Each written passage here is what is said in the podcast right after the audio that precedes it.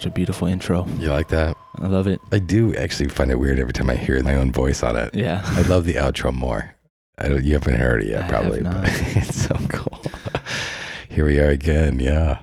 It's funny. I the first time I got the chance to listen to your uh, one of your podcasts, I was like, man, this guy has a great radio voice, man.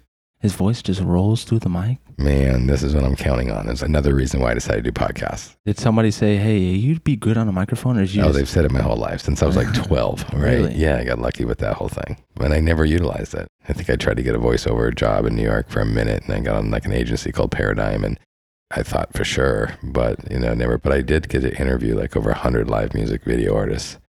And the friends who were with me, my, particularly my friend Adrian, he knows I felt like I was called to do this my whole life.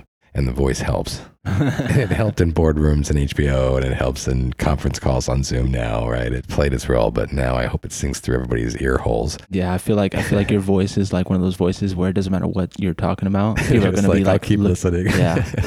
You're be talking about absolute nonsense, and people are gonna be locked in. Like, and wow. the deviled eggs that I had last night. Yeah. Yeah. There was like some paprika, but it wasn't a. Oh, I was I was thinking about deviled eggs too. That's crazy. Exactly. well, let's hope so, because that's what will keep people here on a podcast.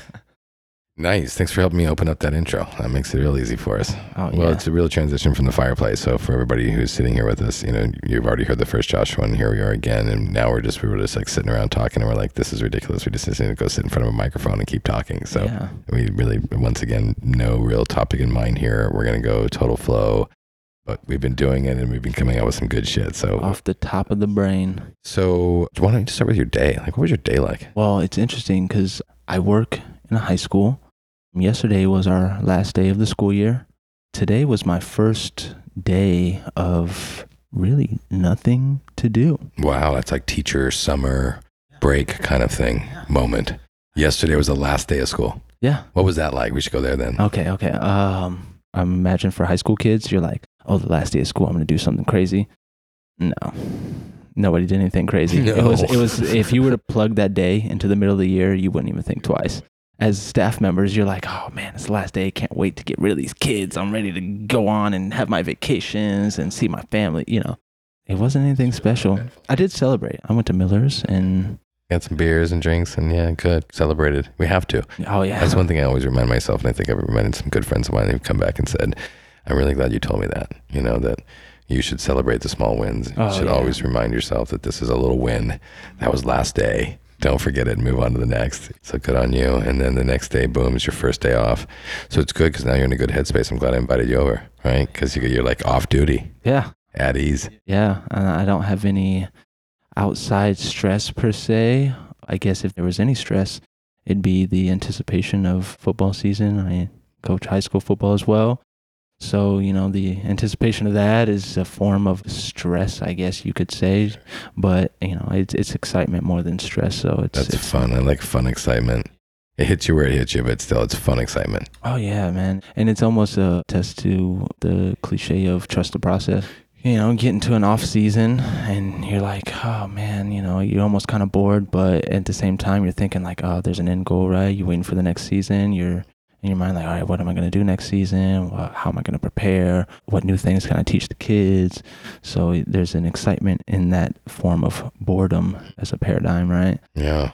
And the craft. And it sounds like you're really you know, like thinking about digging back into this. Like you showed in the last show that you'd went to the high school thing, got to the college thing, all very impressive, got an education out of it, very impressive, knew what your boundaries were going to be with an injury. And if that injury occurred, you know, you were going to choose a different life because, Yeah. you know, and I think it was a brilliant idea. To speak to it last time, but I had worked for nonprofit organizations with the Broncos and a variety of NFL football teams who had these guys who were just beat down, broken, living in trailers, professional NFL careers. Right. know what I mean? That's so mind blowing. it's right? mind blowing, right? And like, there was times when that they're the greatest footage on the screen, and Yeah. now they're just like broke down, drunk, you know, massively can't even move on pills. And so, I admire your self love enough, whatever that was for you. Who knows? But you know, then you did that, but now you're doing it with you're coaching kids, and you're still in football.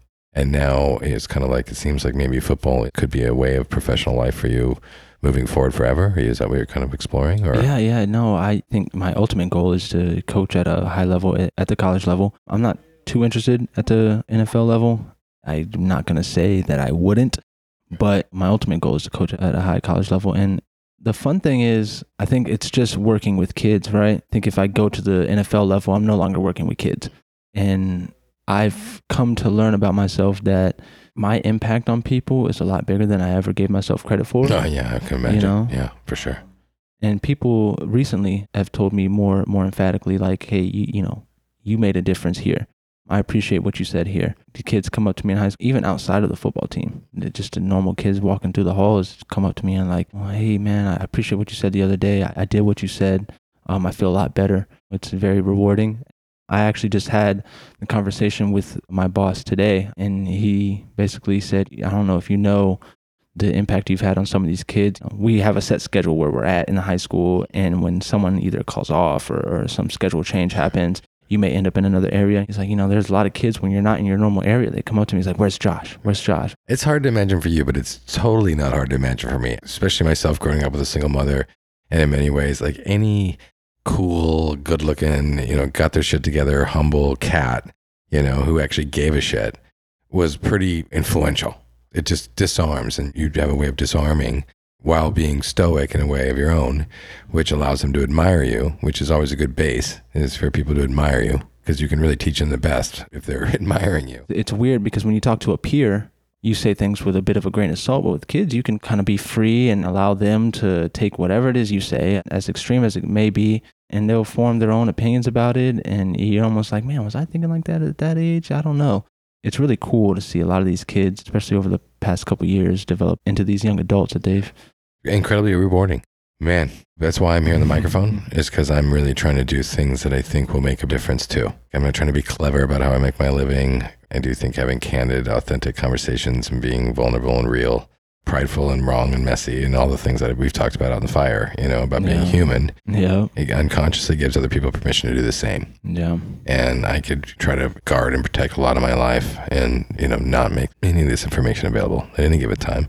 That would mean, like, for you working for the pros, you're not really useful that way. yeah, But now you can work over here and have all these young minds and impressionable minds and broken wings, to be frank, who are also very talented to help groom them. yeah, And the more you groom yourself, which you're doing, and even just coming here and doing the podcast and stuff, it gives you the tools. And then you got your philosophy major. So it seems like I think people are probably right. You're probably pretty well built for this to be kind of a, a real mentor and counselor and almost emotional therapist and inspiration. And they have all kinds of names for this stuff, right? yeah.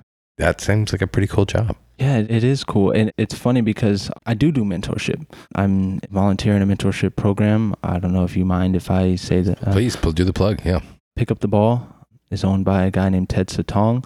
He was a mentor of mine. I met him when I was 13. I'm 26 now, so 13 plus years. And I, I knew him before Pick Up the Ball was a thing. Uh, it was just an idea that he even came to me and was like, I'm thinking about doing this thing called Pick Up the Ball. What do you think? I may have been like 15 or 16 at the time. Cool so if that, that, gi- if that gives you any idea of what kind of mind I was working with at that You're age, right? 26 now. Yeah. But it wasn't until recently where I was like, man, like I have a niche for just being able to talk to people, right? More often than not, where I don't necessarily agree with people, but I can definitely understand their perspective. Well, and it's not just talking, right? There was a moment I had, like when I was, I don't know, 15 in high school, in the classroom. And I knew that I wasn't keeping up with some of my favorite people who were going to turn that paper in way faster than me and other people who knew the answers more than me. And like, I just knew that I was kind of in a different neuro version of myself. And I was trying to ponder, like, where am I going to find my strength? And one of them was listening. The message came to me clearly and just said, You don't just hear, you listen. Absolutely. And I think that's what you do really well is that you're able to sit and listen to people. Obviously, you have empathy. It's in your demeanor to, that suggests that you do. You have a demeanor of empathy and you know how to listen. And then you're not hard on the eyes and you're respectful and a real man.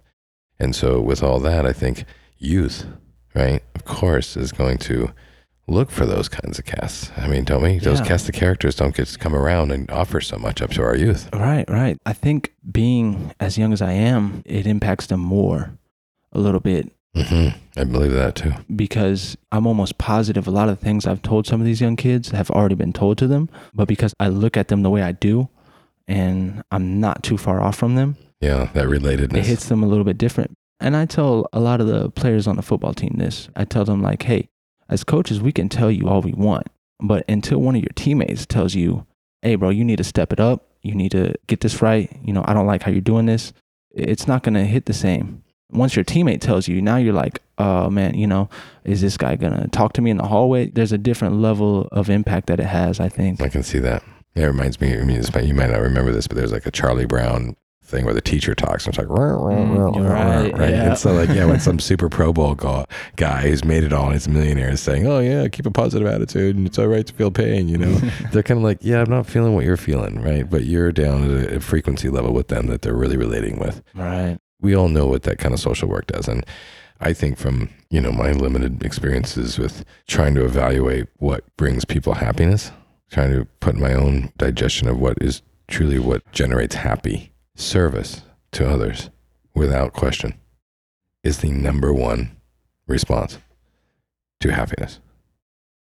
When we serve others from unconditional places of soup kitchens to coaching to mentoring to nursing to all the kinds of ways that one can care for another and know that it comes at a burden and a cost to them, whatever that is. Getting the bus to get through town to get to the place or to do the thing and to take the time. To, but when we do it, it's like something like music. Just inside of us, we know that we are doing the right thing.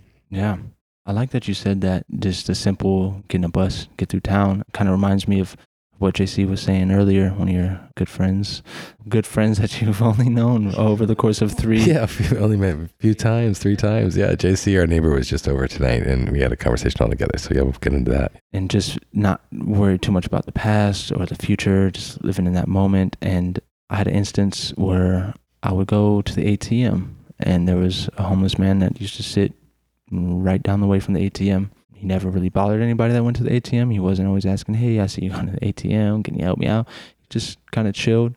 And I went up and, and sparked conversation with him. And, you know, it was always a fairly simple conversation. Just how was your day? We had one moment of how'd you end up homeless, you know, and he, he spilled his life story to me one time. That was really cool. There was one day where I didn't even say hello. I just went up to, Hey, uh, what do you need?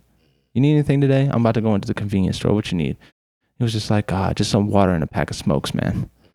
I was like, all right, I could do that. I would like to think I got that guy through that day. To some degree, I would like to think that maybe he remembers that day. I believe it because, you know, one of the things I prescribe to is reading a lot of literature about just Mother Teresa. One of the one things that I liked about her, her one nugget was that she was the one human element, like worse than all disease, all famine, all everything. That the people who suffer the most on earth are the homeless. And the answer of why is because they're lonely. Human soul on earth. Loneliness and people not acknowledging you and even acting as if you exist is like the most soul crushing It is. aspect of all humanity. It really helped me to put that nugget in place, you know, not just to give an extra 20 bucks or to do like whatever my own ego niceties that I was trying to pull off in the mix, but it definitely makes me, you know, what you just said is that absolutely no, looking that person in the eye, giving them a name, Yeah. understand you're in different circumstances, not shaming each other, giving each other a lending hand. It's the principle. The principle of just, yeah, some basic devotion to being human. Yeah, that principle is, I hate to say that it's lost on people. I'm not going to say that because I think a lot of people think that that principle still exists, but they're scared to act on it, right? Let's talk about that. Let's, let's pretend like they're lost on it because I think a lot of people would agree that maybe they're lost on it. Not that we want to be divisive or not that we're doing a lack of humanity thing, but might as well dig out some of the more pessimistic version Oh, of yeah, the story. sure. Yeah. Where's the lacking? Oh man, where's it lacking? I think the lack comes from a bit of insecurity. Even if you're by yourself and you come across someone who, who's less fortunate than you, it's super hard to look at that person, right?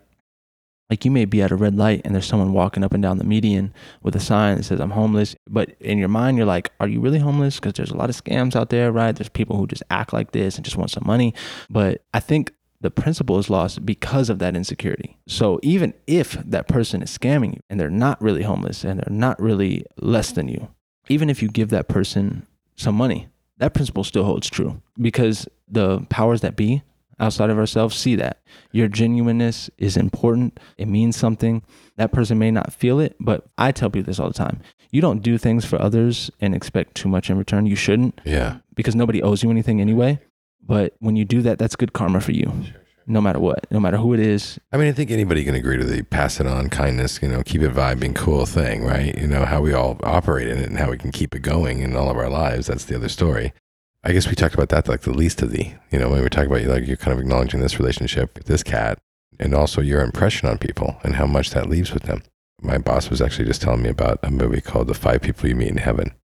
And I haven't seen it yet, but it was something about you go through this whole lifetime here and you don't realize how many people really appreciate what you've done and who you are and what you are to them and how much you shaped them and how that one talk or that one walk or that one skipping stones, whatever those moments were in life, that they really made an impression on people. And then as you pass through your entire life and towards the end of it, you might feel terribly alone and not even know that any of those people exist. But there's kind of this promise that once you get to the other side, you're going to be able to see just what an impression and how many people's lives you transformed. And then you get to see it like 4D where you can transition to their children's lives and their children's lives. And that's where it gets like super special is when you can start to realize that, whoa, I didn't just somehow, even half bakingly, because I was just being me in this, made such an impression on this person that it transformed his relationship with his son, which then created a whole better marriage, which then allowed their whole family to stay together,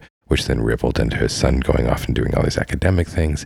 And that you actually, in that one moment, actually signify the entire turning point of the light of their lives and how everything domino affected because of that moment. That is super interesting. And I've never even thought about that. I mean, shoot, I in my own life, I would like to tell people I'm still pretty young, you know. and my coaches through football and, and life coaches have given me small gems that I pass on to these kids. Even I, as as one who uses those quotes and, and, and ways of thinking to tell other people, I don't think about that sort of impact. And we should be pretty unaware of it. I'm a pretty impressionable person, people say, right? Like I kind of land a, a persona and I can intimidate people. And I kind of feel like I'm terribly unintimidating, right? Like I'd like to think so. But, you know, I'm kind of overly confident even in my tomfoolery.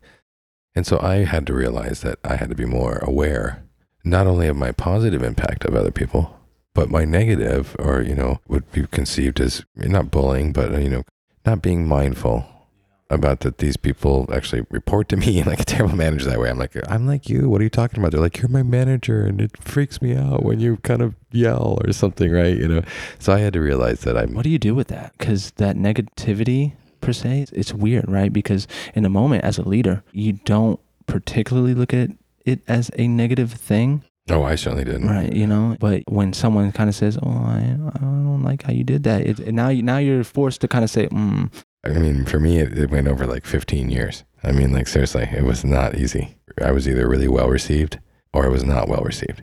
I got to skate in sometimes in between, but mostly it's and luckily more well received than not well received. But in the not well received, every single time, it did teach me that my goal is to be related. If we're working together, particularly, I'm not looking for divisiveness. I'm looking to be related.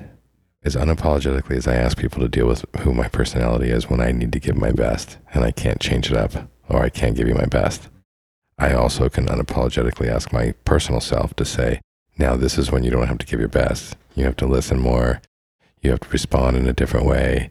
You have to reinforce them. You know, you need to be relatable and more giving here in this situation. And we got to train ourselves to do that because I, I forget, you know. But once I realize it, then I'm like, okay, I can do that guy, no problem. And then I see the outcome and I'm like, Jesus, I should do that guy all the time because I like him more. yeah. A lot more satisfying that way, right? What does the level of accountability look like in that world? I struggle with accountability. I would like to say I, I'm pretty sure everybody does because it's hard to hold people accountable. It's hard to be held accountable. What's the line for negativity and positivity in terms of accountability? I don't know. There is one. I, I've never found it. I mean, it's a wild west out there, I think, on that front, to be honest. All I can account for is the accountability that I can offer and that the accountability that I trust that the other people. If I fall short, that I will tell you that I fell short and that my kind of ultimate goal in building a relationship with you is that I would continue to be consistent with you so that you would be able to believe that when I told you I fell short, I did, and I'm not hiding another fall short. And then you can go, oh, that person's accountable and I trust it.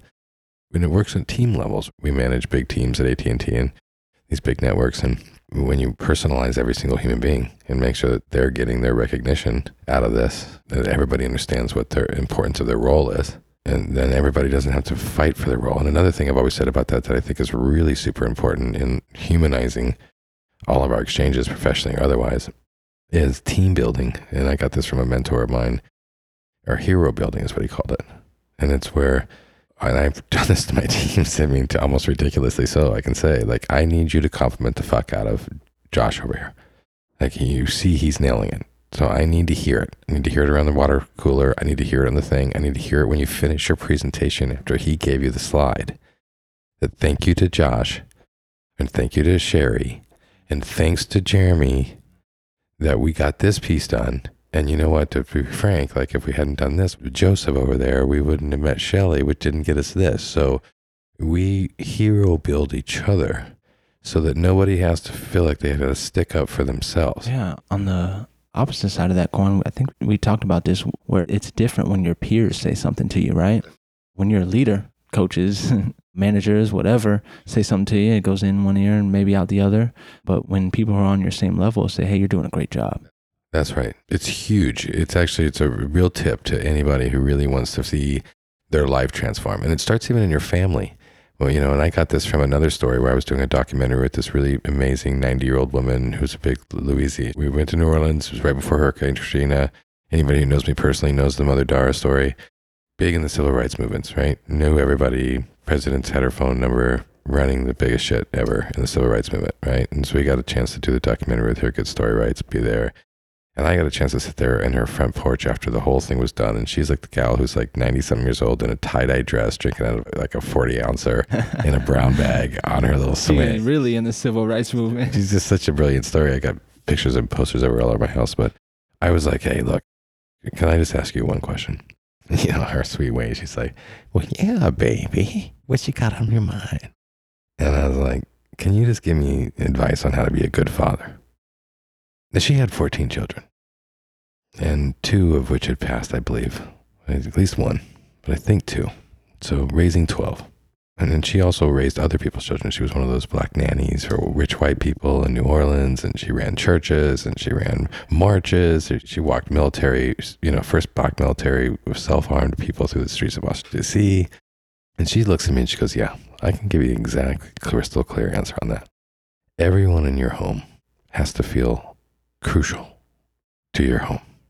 They have to feel undismissible, completely important. Like the whole house wouldn't work without them. And she went on to create a nice little, I hesitate to use the wrong English word, but you know, a little story, right? Where she's like, you know, so if Shelly wants to go off and do a sleepover with her friends for the weekend, the question isn't, do we want her or don't want her to go do the sleepover? Of course, we want her to go do it and have fun. But the real question is what happens to the entire chore breakdown? And how is that going to impact everybody else in the house when she leaves? She embellishes on this with me and the thing. I mean, I'm not making this up. And she's like, so you then walk her through and say, you know, because your brother's got his tests coming on and your sister's got her thing going on. And so, you know, maybe Jeremy could take over the garbage run, but I definitely don't know how I'm going to get the Bible study, you know, thing figured out without you. And so then that person thinks about how important it is for her to go do this sleepover or what a burden it's going to put on everybody else. That's not deter her away from doing the sleepover, right? She can still make the decision, say, you know what, you know, being a little selfish even. And mama will go back and go, okay, y'all guys got, got a little fucked right? But it's good because she's going to go have a good time. We're going to let her do it. So you're taking over this and you're doing that and you're doing this and we're all doing it. That's that. Okay. We're going to make it cool. Don't beat her up when she gets back too much, right? but yeah, she got to at least make the choice. But more importantly, it sounded like, you know, what I grasped mostly from it was that we all desperately desire to be valued. Yeah, that's super cool because on, on both ends, you're valued in the sense that when you're gone, the things change and we're impacted by that. And then also when you're gone, we're super happy for you at the same time. That's right. That's right. I think that's really cool, man. And when you get back, everybody feels relieved that you're back. You're taken back over post. You might have to do some double time. Somebody's going to give you a nudge, be like, "You're going to take over my thing right now because now I'm going to go do this thing with the yeah. thing or whatever." Right? But then you're back in your grind, and you know you have a place, and your places with your people, and everybody loves you. That's super cool. There's a quote that one of my coaches gave me. It was his number one rule. Turn on lights, Hazel, if you want. We got Hazel over here just walked into the scene doing a little photography. We can actually add that on air. So, Hello, Hazel. Pleasure to meet you. yeah, I'm sorry to interrupt you. Yeah, it was my coach's number one rule. Uh, he had two words that he held to the utmost highest standard, which was trust and loyalty. But as far as the way he coached and uh, what he expected of us as a unit was know your role. Know your role, man. I'm a big believer. Big believer. Totally couldn't believe in it more. Because when you know your role, you're able to do that thing to the best of your ability. When you know I'm capable of this, this is what people around me expect of me. Now I'm going to be the best at this thing. And in that setting of a family and feeling valued on both ends, when you know where you stand within that, and everybody lets you know this is where you stand, you exude a certain level of confidence, not just in that, but as you move through life and when you branch off from that family, you start to learn what you're capable of, uh, what you're not. In those situations, it's very helpful when we're all helping each other. We are able to positively, constructively help each other understand their weaknesses and how we need to complement each other versus you ain't doing this right, you ain't doing it right. So, like in those kind of versions where it's like when everybody understands that we don't all have the same strengths and weaknesses. And so we got to make this house work. That was what I thought was so precious about Mother Dara is that she was like, you got to figure out with your household and your people. Now that then extends out to, of course, your community, your friends, your work colleagues. How do we all complement the fuck out of each other to get shit done right the way we want to get it done right? Right. You know what I mean? Right. And have a good time with it. I mean, who doesn't want to have a good time? Well, I have a question for you then. Yeah. Because obviously, I'm sure you know, is there's a sense of over complimenting somebody, Sure. And I think the level of accountability. Where do you draw the line as far as can you compliment somebody while also letting them know they're doing something wrong? I'm just learning, and I've done it very haphazardly and accidentally, but radical truth, you don't have to think about it. You just say what comes from your gut. If you think that there's some shitty in it and it looks wrong, then say it. And if you think that you're also giving it the benefit of the doubt that this person might have the best intentions and you can see the positive, constructive nature of what they're putting together here, and you can pitch that in a very positive, balanced narrative that doesn't, you know, totally disarm them or you know, both either try to disarm them or try to put them on arms. But it's just truth. And it's all of our responsibility to speak it and to handle it when it comes on and lands on them. And I find it's been the most amazing filter for me about who's going to stick around and continue to look at me in the face. If I speak my radical truth with them and they're offended, they can't handle it, they don't want to respond, they're not really going to play ball that way, then I honestly don't have anything to talk to them about. Absolutely. I mean, whatever. We want to compartmentalize a Sunday brunch with the family sometime. Sure. I mean, I maybe mm-hmm. I'll do that. But other than that, no. And so that's all I got. In the world of pandemic, in the world of people being isolated, in the world of mental health issues, in the world of being recluse, in the world of being unsocial again, in the world of we've lost dating, right? Like you know, nobody's flirting and grinding at each other in clubs anymore. I mean, maybe they're back to it a little bit, but I mean, it's been it was a little drought there for Yeah. everybody, right? And so, as humanity's concerned, I kind of feel like you know, throw your cock on the table and speak your truth. You know, Yeah, absolutely. It's super scary and, and super exciting at the same time now where we're at with that whole thing. and accountability. I don't want to interrupt you, but I don't think we answered the question again. I think you keep asking, and what's accountable? I mean, what does accountability mean? If somebody asks you, like we talked about that last time, if you lied, being accountable means yes, you say I lied. Yeah. So that's fact. So that's a good base for accountability. If and you mention it, and you even ask yourself, "Oh, wait, why did I lie?" You know, I'm going to bring it up. I lied, and I'm going to eat, eat crow on this, and kind of explain that. Yeah, I was kind of being a bitch about this or whatever. I was had my problems, and I lied about it. You brought that up in the last one, right? Yeah, yeah. And so that's accountability. Back to that vibe, is that yes, lies in general. That's the number one place we can be accountable. Then there's benefit of the doubt, I think, right? Like, hey, I don't know if I did this wrong, right? But I'm going to be accountable to say that I might have. Yeah. It's got a lot of breath in it, a little open windedness. It has lots of potential to explore and be like, I'm not suggesting that I didn't do wrong here, so I'm going to be accountable. Pretty sure that I had a part in this. Where do we take it from there? Yeah. I think even further than that is changing something there. You could almost take certain people, let's say a psychopath or a serial killer, who is, is on the stand and, and they say, Yep, I did it.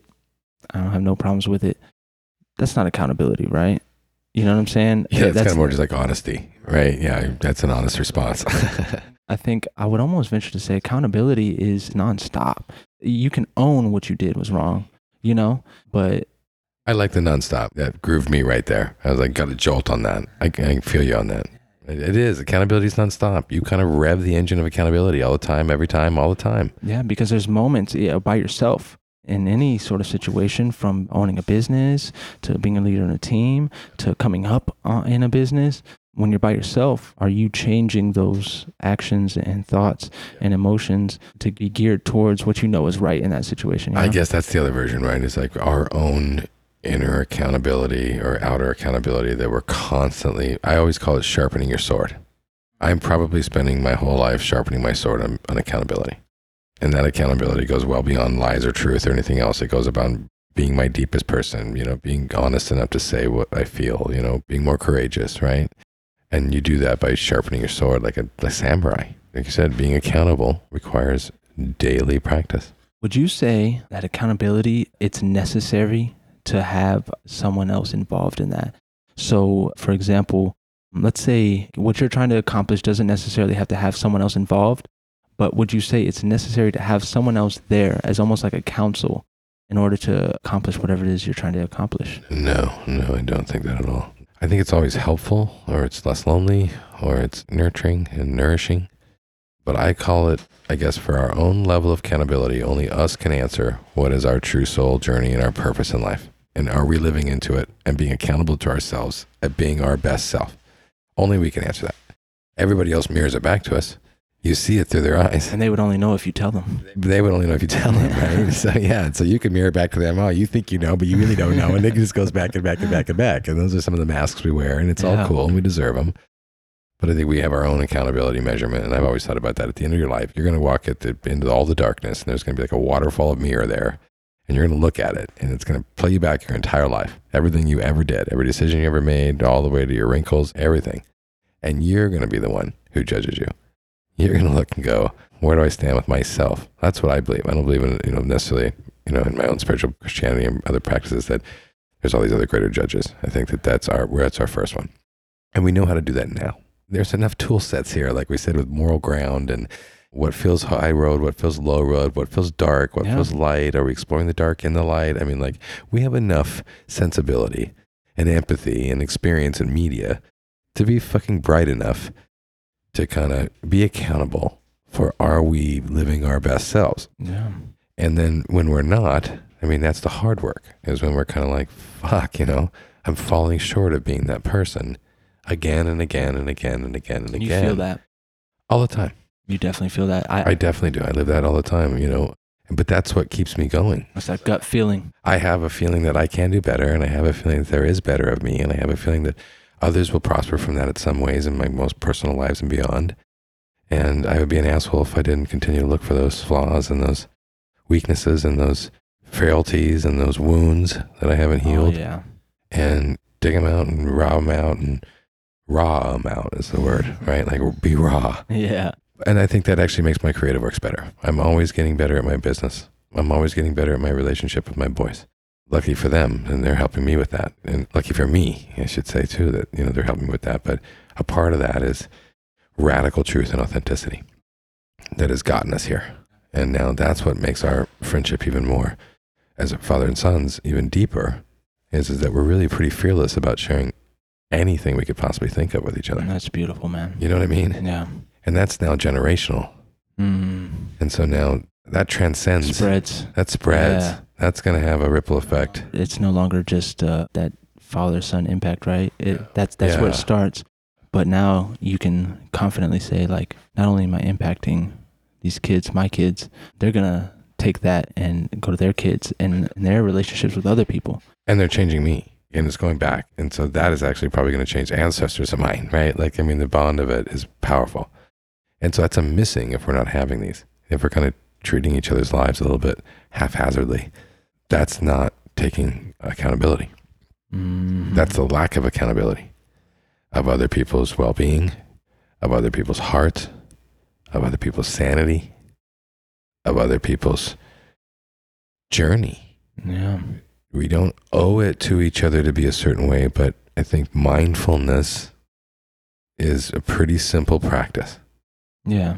and you can kind of see where we can help aid people in their journey or we can cause problems for them and knock each other off of our journeys. Right. And we know that when it happens. And we know that. And when we're not accountable for, you heard me say today, you know, like there's some things I, I feel terribly unaccountable for, and I feel accountable for doing them, and I'll be honest about it. But I feel like character wise and emotional outburst wise, I would reassess those after I just went through it, and I would do it differently. I Sure. can't, and that's over. And so I'm gonna not be too hard on myself, but I would. Yeah, those kind of moments I think are I think going forward for you and me would be super fun to catch yourself in those moments. It's almost like one of those uh it's like the Pavlovian dog whistle, right? If you can train yourself to in those moments, you don't even necessarily have to act on the the reflection, you know, it's definitely encouraged. But if you're able to just simply catch yourself there and be able to think like, "Oh, I'm super emotional here." I can do one of two things. I can simply act on emotion, or I can think very carefully about what I'm going to do next. Again, I, I tell you know my players is you know catch yourself in, in emotion. You're like the sensei on this. I'm telling you, like it doesn't it doesn't matter about age. Like we're like, like you're like half my age. We need to do more of these because I need your sensei shit in this, and I'm like way older. It doesn't matter about age. Like I need this. Wanna know- Anybody who knows me knows. Get some sensibility about you know your own emotional reaction to the world around you and what all that is. You want to know what my nickname was when I was born? Bring it. Buddha. I wish I could show you a baby picture. I was this fat, like I'm 6'1", 170 pounds. You wouldn't think I was I think you could find that picture and then we'll post it on the podcast. Oh, now. yeah, let's do it. You I'll know, what? def- I actually had an opportunity to be called Buddha once too, and it was actually one of the things I was really good at was under pressure. So doing all the filming that I did and all the work I did, I got to a moment where I was out in the Telluride Film Festival and we did this model shows, and then I went out to this hot springs and I walk out and there's like all these. And some of you might be listening, you know, they were there with me. Walk out and it's just all these beautiful women naked in the hot spring and just they're all floating around. And because I was the Buddha director of that particular shoot, yeah. I got to hear Buddha, Buddha. And it was like one of the most angelic moments of my life. I'm not trying to show off here on the podcast, but I mean, it Oh, really no, happened. you're allowed to show off. Are you kidding Am me? I? Okay, well, I had a Buddha moment too, and I like it. But yeah, I think the Zen thing, everybody likes us to be mindful centered and, you know, well groomed, mastered human beings of the emotional spectrum. But as I was saying before, everything takes practice. I mean, that's why relationships yell at each other and people slam doors and people get thrown in jail and people have, you know, all kinds of reactions. Every professional was a beginner at one point. Exactly. That's all I'm trying to say, right? And just, yeah, being a human is like that. We're feeling our feelings. We're often told we don't have permission to do it. And so that's another thing about accountability. You're accountable to feel your fucking feelings. Because if you're not, you're being a fucking asshole. Yeah. If you're not feeling your feelings, anybody out there, you're a fucking asshole. Honestly. That's all I have to say about it. Just turn off the fucking show right now and get lost. If you can't feel your fucking feelings, you know, just get over yourself. Yeah, yeah. Because at the end of the day, with that being said, it's like, come on, man. Like, never mind what other people feel. You're doing a disservice to yourself. Yeah, that's right. You're going to uh, turn 60, 70 years old. And now you don't have any of that stuff you could be so egotistical about. And now you're kind of wondering, well, who's there for me? What's there for me? Well, well, you were an asshole your whole life. So here you go. Here's your last 20 years of solitude and loneliness. which happens a lot. This is where I say life is chosen wisely. Ah, yeah. You have to choose a wise life. And it can be shit show along the way, but it's destiny or distraction always. I believe that. I'm always in these simple bullshit and everybody can call me out on it, but to me it's not. I, I can see it in my own hand every time I see it. Give me that emotion, give me that direction to go in, give me that. Is this destiny? Is this distraction? It's really not that hard to tell. It's not. We all know that, and we often we'll pick distraction because it's like I need to fucking feel some distraction right now. I need to fucking I do, and I'm not ready for destiny, and I'm just blah blah blah, and you just do it, right? That's what we base this whole show on. Is that I quite frankly think that's mostly self sabotage, and yes, we deserve some of that, and yes, it's fun, and yes, when we spill it out, it's okay. But we all know that that's not something you were supposed to pick most of the time. Destiny, that's what we're supposed to fucking choose. That's interesting. I studied a philosopher, a revolutionary 18th century philosopher, no, 19th century, Martin Heidegger, uh, who wrote a book called Being and Time. Being and Time. And one of the things he talked about was a section on the they, uh, being a they. That would almost be what you're calling the distraction because he doesn't necessarily call it an issue. He almost says it's necessary. Like, some of it is. That's what I'm saying. You have to have some of it. It's like a buffet line. You need to eat some buffets on a cruise ship in your life, but not often. Right. Because the criticalness that you give yourself can be so exhausting. I think Martin Heidegger is an example of this. This guy, he literally basically locked himself in a cabin for some odd years and wrote this book and isolated himself and was in his destiny for a long period of time. And he was borderline miserable. He was very important, I think, for the development of, of existential philosophy. But in and of his life, he was pretty miserable because he never really indulged in the they and the distractions. I get that. And I didn't study him, but I can totally get how any number of artists, right, like to be tortured, especially at certain times, right? But I do think when you're living your absolution and your creation and your best works and your opus and you're being recognized for them, it's hard to have a bad life. I mean, it's hard to have a really shitty time. So he probably was like making most of that shit up. Like, you know what I mean? but Yeah. I also say that like, you know, Kahlil Gibran at the end of his life, who's one of my, I believe to be one of the most prophetic writers of my time, he died miserable in an apartment in New York thinking he was washed up. This all comes back to mental health. Accountability for our mental health, accountability for can we keep our souls nourished? Accountability, are we being loved right? Accountability, are we choosing people who aren't lovable or don't want to be loved? Or we, accountability is what we can keep kind of addressing, which I love. I think it's one of my most favorite words, and I want to learn more about it all the time. Oh, yeah. Is what the fuck are we accountable for? yeah. I don't really know, but the more I talk about it with you, I get that it is a engine and it needs to be fed daily. And that like it's like a juicer. Am I being accountable? Did I throw a tomato in there? Did I throw some celery in there? Did I throw this in there? Like am I drinking my juice? Am I am I living my healthy life? Am I being alive and being accountable and being true? And I think that's like when you talk about principle, and there's a whole story about principle. That's a solid principle to be accountable and true. That falls into probably a principle category, right? Right, right, right, right. here's a principle be accountable and true Yeah. and then often like i've always said i want to do a show about the pros and cons of principle like when do i want to not be accountable and true even for the other person?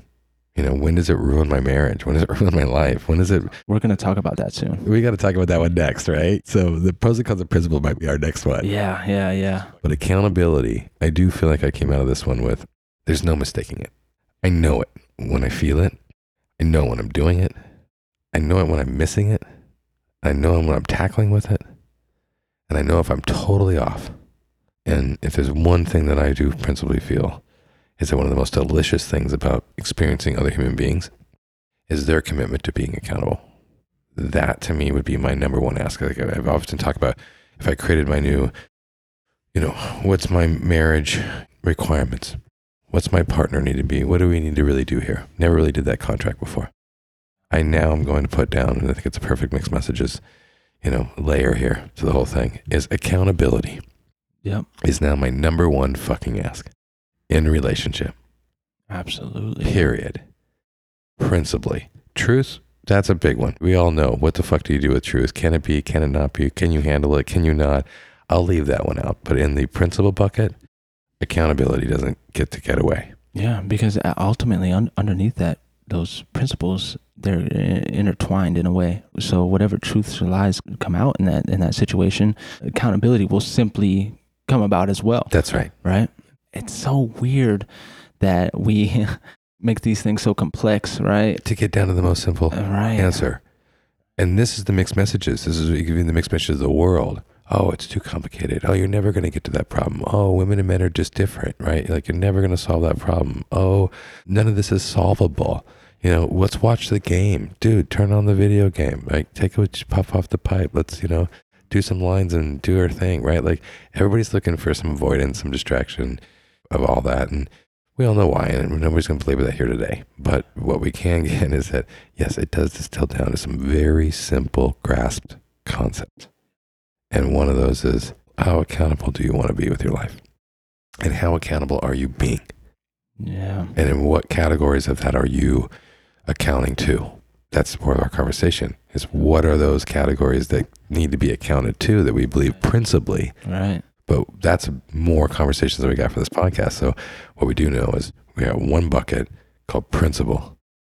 We're going with the pro at this moment, and accountability just rolled in there. And that's probably for your future relationships. I think you're going to ask for that too now. We Oh, asked yeah. about what would you want from a woman? What would you want from a relationship? And I don't think that came out very clearly answered last time. A little bit, right? Not clearly. But would you say accountability now is now Oh, absolutely. 100% in the bucket Oh, of what your dude. ask would be? Oh man, yeah. Thank you. Ha! See? There you go. That's it. We're gonna go to closing music now. It's that simple, right? That's boom. And a comeback. Part two on the episode. Brilliant. We're gonna get out here. It's been a great one. What do you think? Absolutely. Oh man, I think the world of this. I do This is, has been so much fun. I think it's probably the most fun just talking I think I've had in quite a long time. There we Even go. more fun than college. Next episode, pros and cons of principle, guys. It might get ugly, but we'll see. It might just be not. Who knows? But I'm ready to go there. Pros and cons. We definitely are. All right. Accountability. Anything less you want to drop on us? Anything less? Do I want to drop? I think we've dropped plenty. I think so too. Sometimes there's just no last Yeah. drop. It's like mic drop. Boom. Yep. Take from it what you will. That's it, exactly. That's what I think too. Thanks everybody again for just putting your ear to this. We Thank appreciate you. you. Thank you for being you, allowing people, almost anybody, to just come here and bounce thoughts and consciousness off each other, man. It's beautiful. Thanks. You're doing beautiful stuff, dog. Thanks, brother. Appreciate that. All right. Bye all. Mixed messages. Mixed messages. Mixed messages. Mixed messages.